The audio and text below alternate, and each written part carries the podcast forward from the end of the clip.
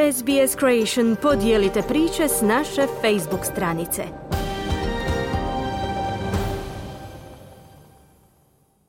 Radio SBS program na hrvatskom jeziku ja sam Ana Solomon. Slijede vijesti iz Hrvatske. U Zagrebu se održava summit Krimske platforme. Stigla je i predsjednica zastupničkog doma Kongresa Sjedinjenih država Nancy Pelosi. Premijer Plenković i predsjednik Sabora Jandroković održali su bilateralne sastanke s Pelosi. Predsjednik Milanović je ipak odabrao odlazak u Makarsku, odakle je poručio da je Pelosi nothing bigger. Gradonačelnik Vukovara Ivan Penava objavio da u tom gradu dvojezičnih ploča neće biti idućih deset godina. Više u izvješću Siniše Bogdanića iz Zagreba. Predsjednik Sabora Gordan Jandroković sastao se u oči današnjeg skupa Krimske platforme u Zagrebu s predsjednicom Zastupničkog doma Kongresa Sjedinjenih država Nancy Pelosi, predsjednicima parlamenta Albanije, Gruzije i Švedske te s predsjednikom Nacionalnog vijeća Austrijskog parlamenta. Isto tako iskazali smo snažnu potporu ukrajinskom narodu i dali snažnu podršku teritorijalnom integritetu, suverenitetu i neovisnosti Ukrajine i iskazali smo uvjerenje da će i sutrašnja konferencija Krimske platforme poslati jasne poruke podrške ukrajinskom narodu, podrške teritorijalnom integritetu i da ćemo učiniti sve kako bi Ukrajina dobila ovaj rat, a ruski agresor bio poražen. Pelosi je podsjetila da je prvi put bila u Hrvatskoj 90. godina prošlog stoljeća. Tada sam iz prve ruke svjedočila hrabrosti hrvatskog naroda i patnji koju je Hrvatska iskusila od svog susjeda, rekla je nakon bilateralnog sastanka s Jandrokovićem. Zahvaljujem Hrvatskoj što koristi to iskustvo za potporu Ukrajini, dodala je. Pelosi je najviša američka dužnosnica u posjetu Hrvatskoj otkako je u Zagrebu 2015. bio tadašnji potpredsjednik Joe Biden, a danas će sudjelovati na prvom parlamentarnom samitu Krimske platforme u Nacionalnoj sveučilišnoj knjižnici, u kojoj se još od zagrebačkog potresa održavaju sastanci vlade Republike Hrvatske.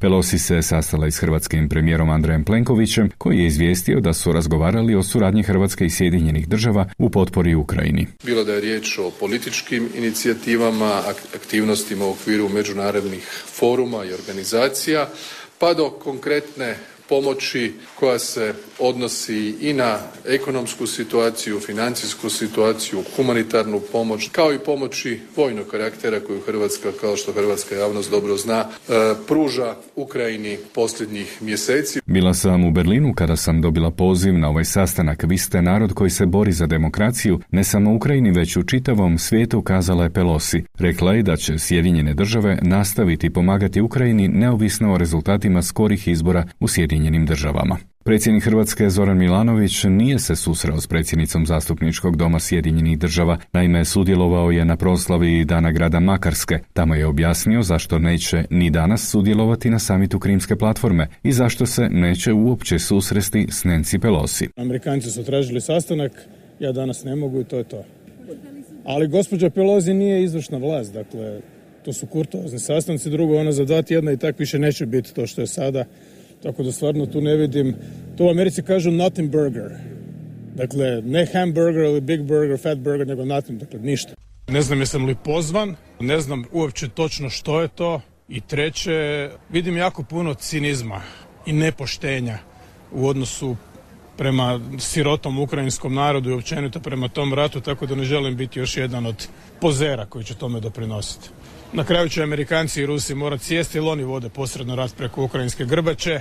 To se ne usudi, ja ne znam zašto nitko otvoreno ili bar otvorenije reći, ali to je istina.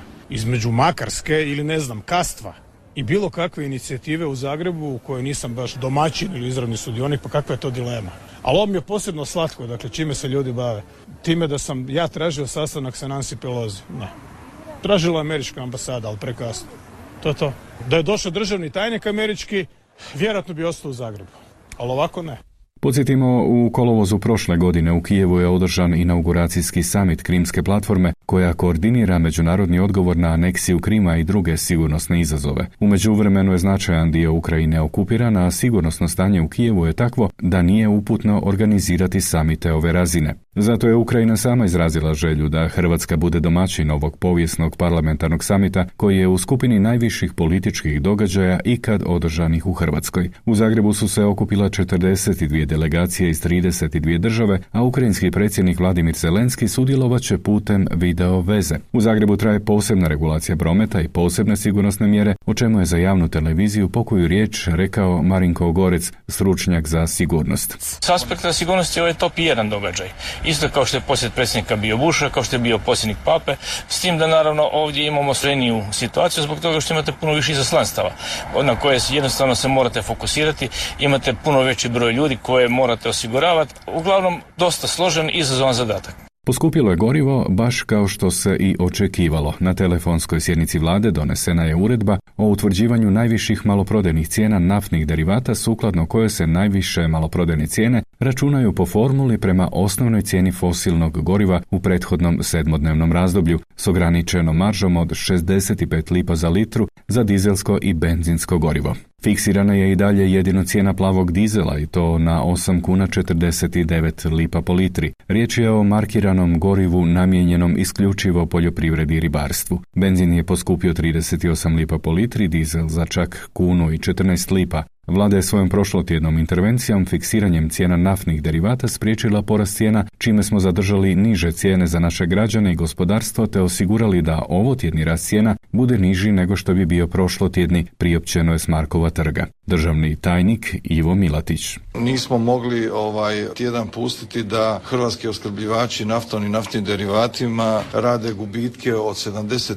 do kunu i 50 lipa po litri. Država ne smije to napraviti jer bi se onda moglo ugrožiti sigurnost opskrbe. Mi smo ovaj tjedan odlučili se za 15-dnevno formiranje cijene na način da je jasno napravljen izračun i premija, odnosno marža 65 lipa je ukalkulirana u tom iznosu. Ministar financija Marko Primorac potvrdio je da će vlada pustiti da tržište jednim dijelom formira cijene naftnih derivata. Upitan hoće li se ponovno fiksirati cijene ako se za to ukaže potreba, odnosno je li ostalo prostora da se cijena smanji zbog marže i ostalog, Primorac je rekao da je po pitanju trošarina ostao minimalan prostor 19, odnosno 37 lipa po litri dizela, odnosno eurosupera, kako bi bile na europskom minimumu. No, što je sa strujom? Upitan za takozvanu fleksibilizaciju cijena električne energije, ministar Primorac je podsjetio da vladin jesenski paket mjera ima ograničen vijek trajanja, točno do kraja ožujka 2023. Očekujem da će u narednom razdoblju, ako situacija ostane ovako kakva je i na tržištima i općenito, morati doći do određene fleksibilizacije, odnosno da će se postupno morati smanjivati subvencija koju trenutno daje praktički Hrvatska elektroprivreda. Naravno, Hrvatska elektroprivreda snosi određene gubitke, ti gubici se akumuliraju, pratit ćemo situaciju, ne možemo očekivati da će ovakve cijenovne subvencije trajati vječno. Čirilica u Vukovaru još uvijek je tema visokih tenzija. Gradsko vijeće Vukovara svakog listopada prema odluci i napucima Ustavnog suda